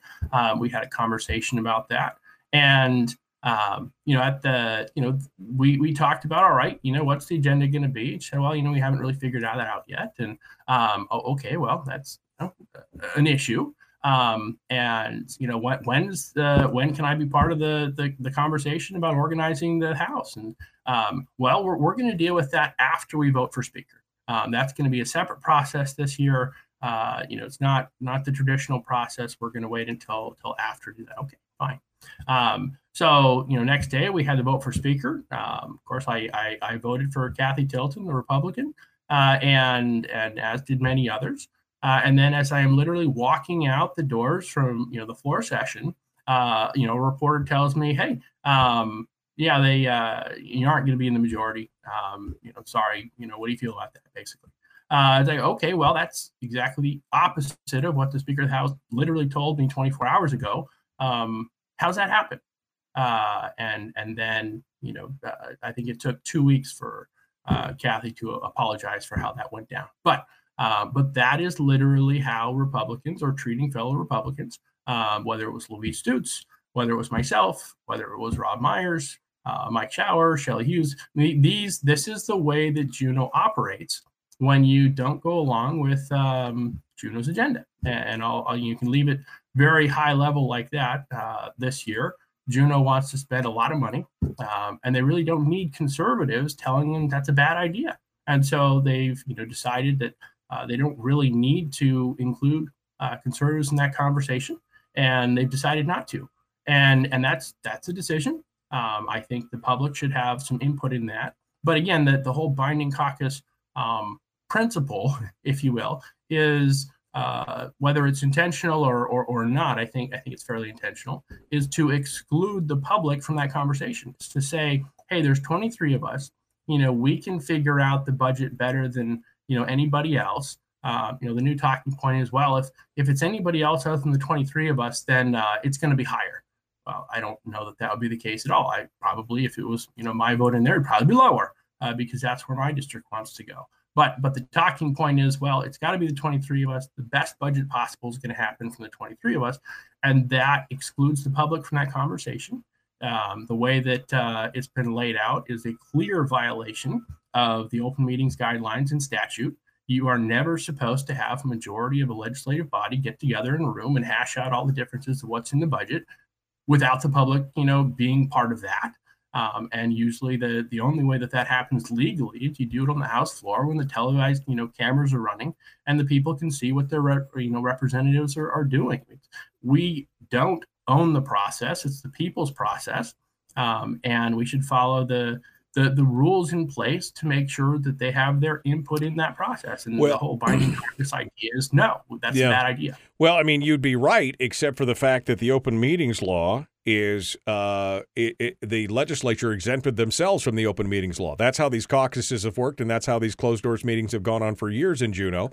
No, I, I, didn't say the Open Meetings Act. The Open Meetings Act uh, is separate from the legislature. I said the Open Meetings Guidelines, and those fall within the Ethics Act which does uh, apply you know to legislators in fact exclusively to legislators and, and legislative employees and those guidelines specifically forbid a majority of a body any legislative body from getting together to discuss you know what is actually going to be in the bill what okay. what the policy is going to be the, the the plan right now it's been explained to me by multiple legislators is they're all going to come into a room after it comes out of house finance committee and they're going to take the operating budget and they're going to figure out what's in it. And then after you know they hash it out then they're going to have some you know unanimous agreement on on making sure that it passes.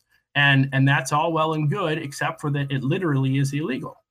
Well except i guess this is you know this is the first time i'm hearing about the guidelines uh, because this has been going on for years. This is not a big surprise. You said you were given according to your article you were given an ironclad commitment from the speaker that if you like your staff, you could keep your staff. Uh, which is uh, later on uh, somebody else has asserted. A couple other people have said that's not exactly how it went down.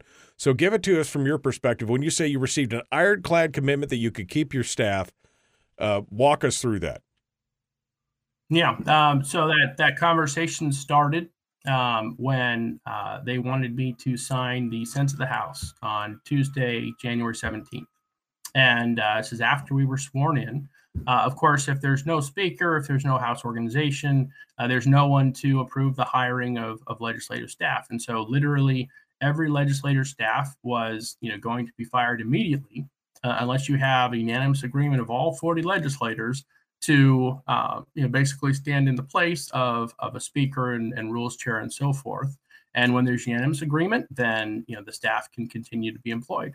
Uh, and and there were four legislators that were to be put on a committee to make uh, staffing decisions in the absence of, of a speaker and a rules chair. And and they came to me. Know, there was two uh, members from the majority, I think two members from the minority that you know were on that committee. Uh, they came to me for my signature, and I, I pointed out, you know, I'm I'm not in either caucus. Uh, none of these four people represents me or or my interests or my district or my staff's interest. You know, I, I think it's only fair that I be added to the committee as well, and it be five instead of four. Uh, and, and it was back and forth. And they said, you know, I didn't really like that idea. Um, and so I, I pressed and said, all right, well, if, if nobody's there to advocate for, you know, me and my staff, uh, will that be something that you're prepared to do? Are you prepared to make the commitment uh, to go to bat for my staff and ensure that they're not targeted? Uh, and I was told by Cathy, oh gosh, you know, when has anyone ever, you know, gone after your staff, Dave? This is such, you know, ridiculous thought. Um, um, and, and I pressed it. And, and before I signed that document, I received a, a explicit commitment from the speaker that my staff would not be touched. And her words were, unless they commit felonies.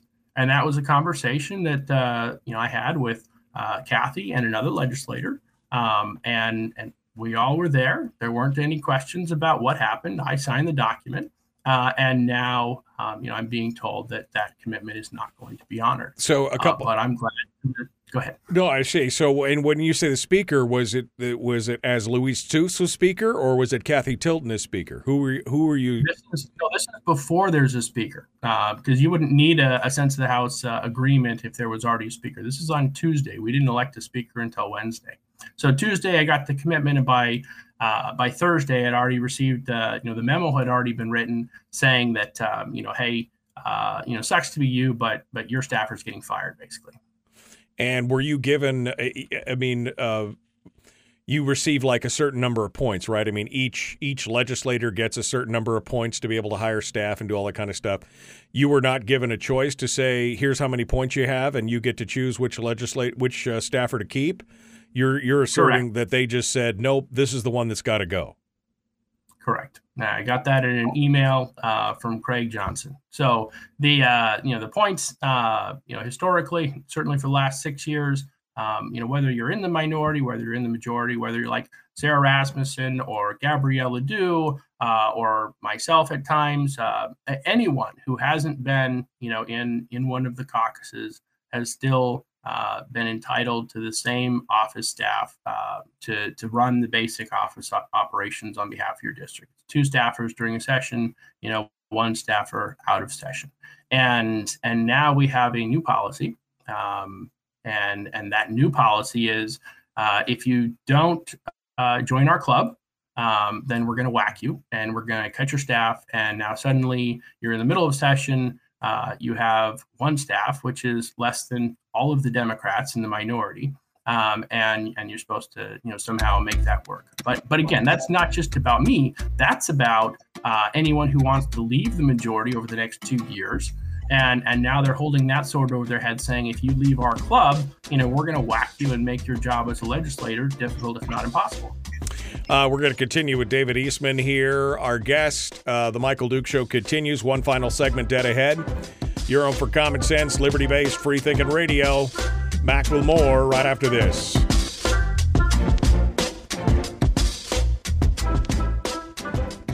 We're broadcasting live through a series of tubes. Allowing all of these uh, entities to provide streaming stuff uh, going on on the, on the internet. Well, it's kind of hard to explain. Sorry. Streaming live every weekday morning on Facebook Live and MichaelDukesShow.com.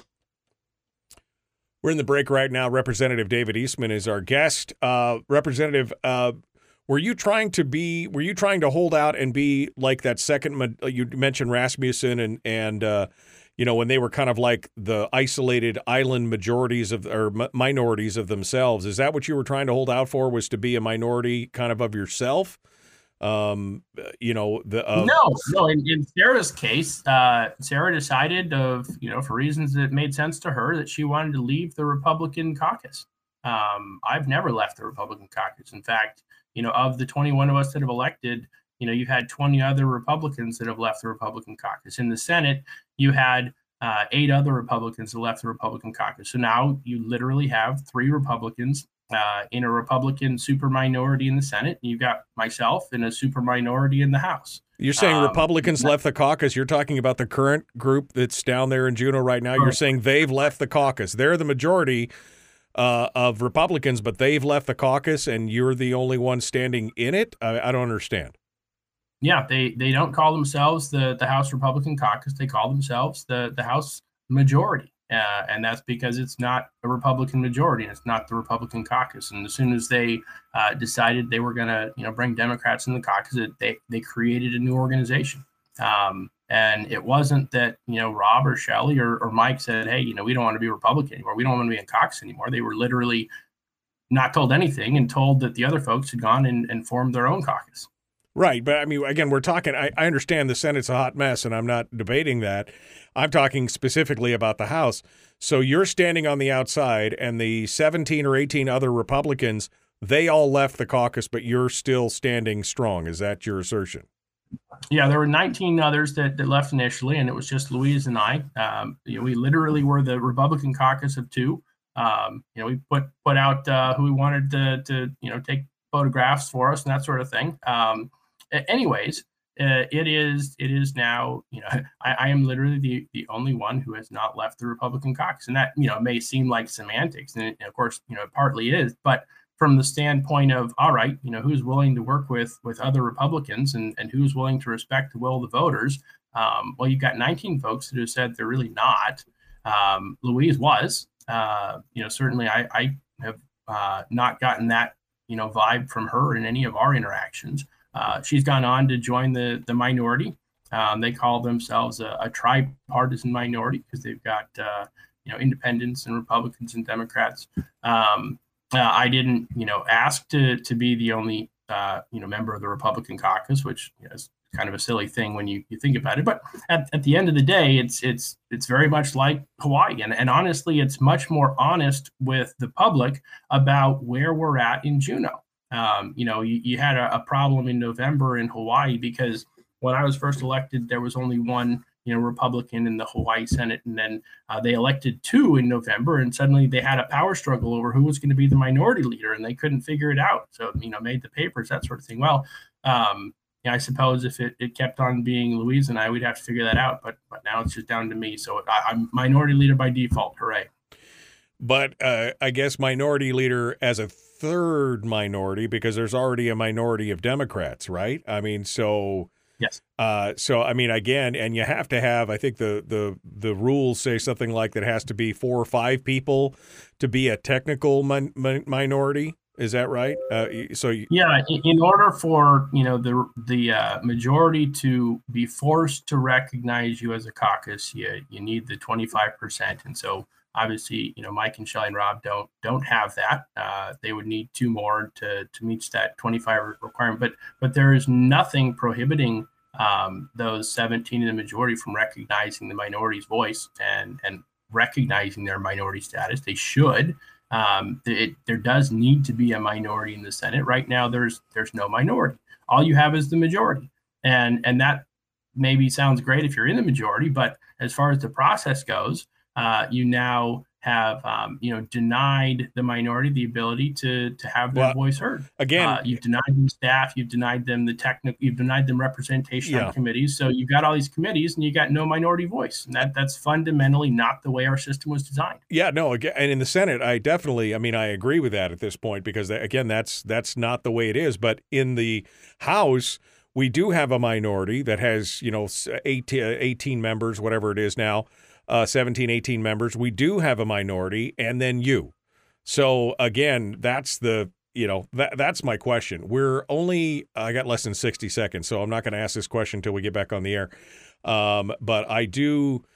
I do have some more questions about uh, the ideology of being able to work with other people and things like that. So hold the line for just a second, Representative. We're going to be right back to you. Folks, uh, if you uh, uh, like the show, you'll want to hear what the show has to say.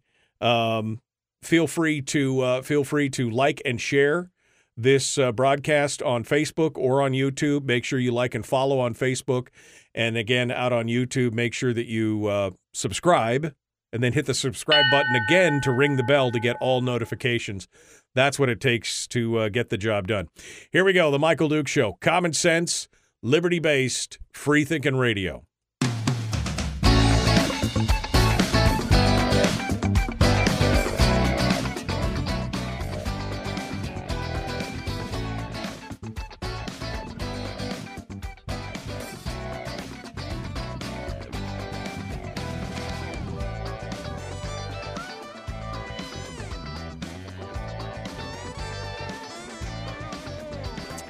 Continuing now, Representative David Eastman is our guest. Uh, we're going to uh, take him up right to the top of the hour here. We were just talking during the break, and something you said, Representative, uh, again struck a chord with me. Uh, again, that you mentioned it that these Republicans brought these Democrats into the fold, and that's why you know th- that's that's the wrongness of it. That you assert essentially that the Republicans that the that the 18 Republicans in the House have left you uh, and that you are the only true Republican caucus left. But part of it was because, again, bringing those Democrats in. And I guess my question is this this goes back to my ideology of saying, I want certain things in the state to be fixed. For example, long term fiscal plan, the PFD, things like this. Sometimes we have to work across the aisle with people that we may disagree with on other on other uh, points or other philosophies or other issues. And but you've come back to that several times to say, you know, Republicans, they chose these Democrats to, to do that. That's how we have to work sometimes, right? I mean, sometimes we, otherwise, we're basically in this gridlock where nothing happens and nothing gets fixed. Or maybe it moves in the other direction because we don't have enough power as a minority to stop it. Um, I mean, shouldn't we be open to doing that, working with other people, bringing people into the caucus? Yeah, so you know, as of uh, what Friday morning last week, uh, it was Louise Stutes and, and myself um, who were the only members still in the Republican caucus and hadn't joined the, the majority caucus, hadn't joined the minority caucus, so forth. Um, and and that wasn't because you know we we chose that; that the voters chose that, just like the voters you know elected a Republican majority. Um, the idea that uh, you know you might have to you know bring Democrats into leadership positions is is not something that you know my uh, you know district particularly likes. In fact, in the, the bylaws of the Republican Party until very recently, um, if you if you did that, if you brought Democrats into leadership positions in in either the House or the Senate after a, a majority of Republican legislators been elected, uh, that was that was the the worst thing possible. That was you know you're going to be sanctioned, you're going to be censured, you know you're going to have the Republican Party you know find you know somebody to run against you in the next election, that kind of stuff. Um, now that language has since been removed. Um, but it's still, you know, not something that most Republican voters, you know, want you to do. Um, you know, are there situations where you just don't have any other choices? Yeah, there, there could be. Um, especially, you know, you're if you're in a situation where um, a Republican majority hasn't been elected, maybe it's 2020 or something like that. Okay, well, something's got to give. Yeah, I get that. I think most of the voters in, in my district would would understand that, appreciate that as well. Uh, but again, that that is not what happened here. You know, what happened here was you did have a Republican majority, and rather than um, you know trying to form that Republican majority with all 21, uh, the decision was made very early on that that was that was unacceptable. Um, you know, again, just like in the Senate, there's there's certain legislators, Republicans, that we just can't work with. Uh, me being one of them, of course, and and we're not going to go there. Um, so Louise and I were were basically told, you know, sorry, you know, uh, you're SOL and and that is that's one way of doing it uh, but that does not honor the voters. Uh, certainly uh, isn't uh, you know respect for for those who the voters elected. And and so you know the the fact of of you know what the the title of the minority caucus you know is is is not you know that's not what's most important. What's most important is all right you know we're here to serve the, the people of alaska. Um, and if you are trying to serve the people of Alaska, then you're naturally, like you were just saying, you've got some things that, that you want to take care of, whether it's PFD, uh, whether that's defined benefits, what have you. And so you're going to put together an organization based on, you know, that agenda. And and again, for for the fourth time in my four legislature experience, the Republicans did not do that. Um, uh, you know, I, I, can look back on the last, you know, three terms that we just had as Republicans. There was almost no agreement on policy, and, and you had, you know, folks like Kelly Merrick that were part of the caucus, and you had uh, other folks on, on the other end, you know, the Steve Thompsons, whatnot. Which, you know, if you look at their voting record, they were voting with Louise Stutes and Bryce Edgmon most of the time um, and and you know an, an, astronomically high amount of the time. Whenever there's a party line vote, you can almost be guaranteed uh, there are at least a couple members of the Republican caucus that are going to vote with the Democrats. Um, you know, even though there was 18 elected one time and you know uh, different numbers different times, it was usually about 14 of us that actually held the line and, and adopted, you know, the Republican position when it came time to vote. And, and that wasn't secret. Everybody could know that. You look at the voting board, you say, wow, they, they vote with the Democrats a lot.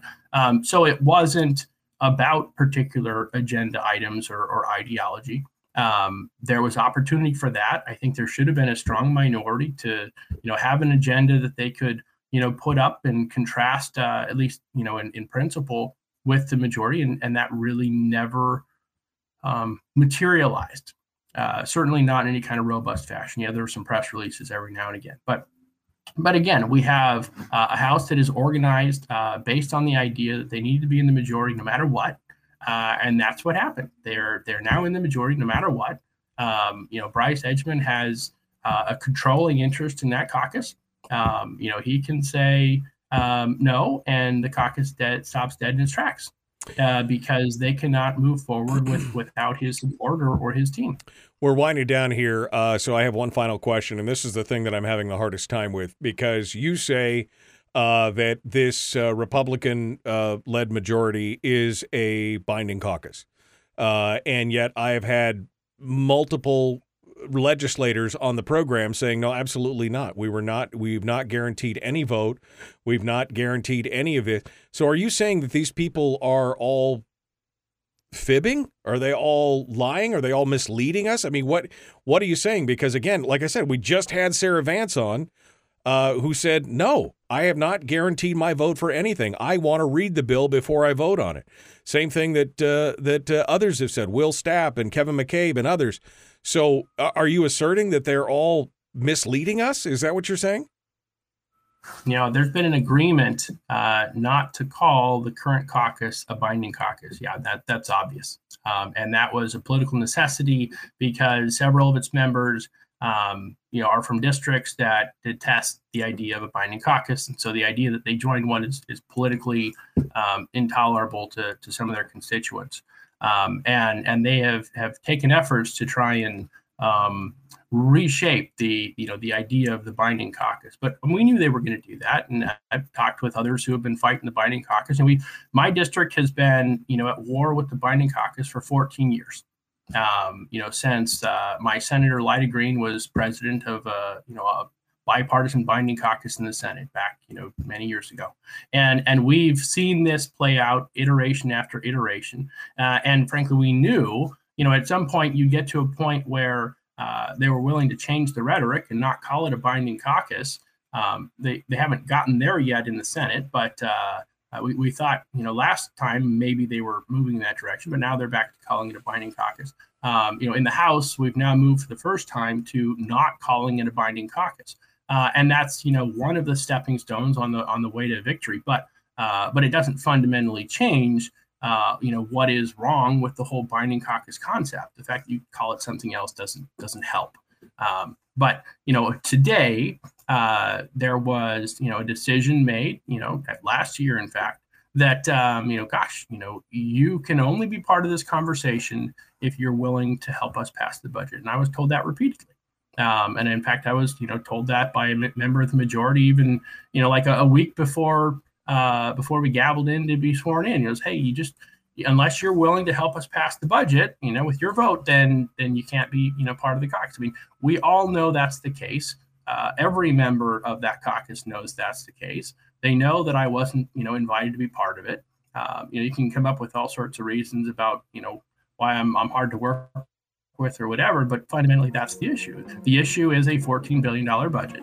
Um, they wanted to organize a caucus based on passing it. They can't conceive of organizing a caucus like you were talking about based on you know re- republican voters and, and, elections and so forth and so based on that it now needs to be organized based on a bill uh, house bill 39 in this case and the idea that you know we could have a process that results in that bill going forward uh, and not passing and then needing to turn to the public and saying you know hey uh, public you've got stake in this you know help us get the votes needed to pass this you know decent budget um, yep.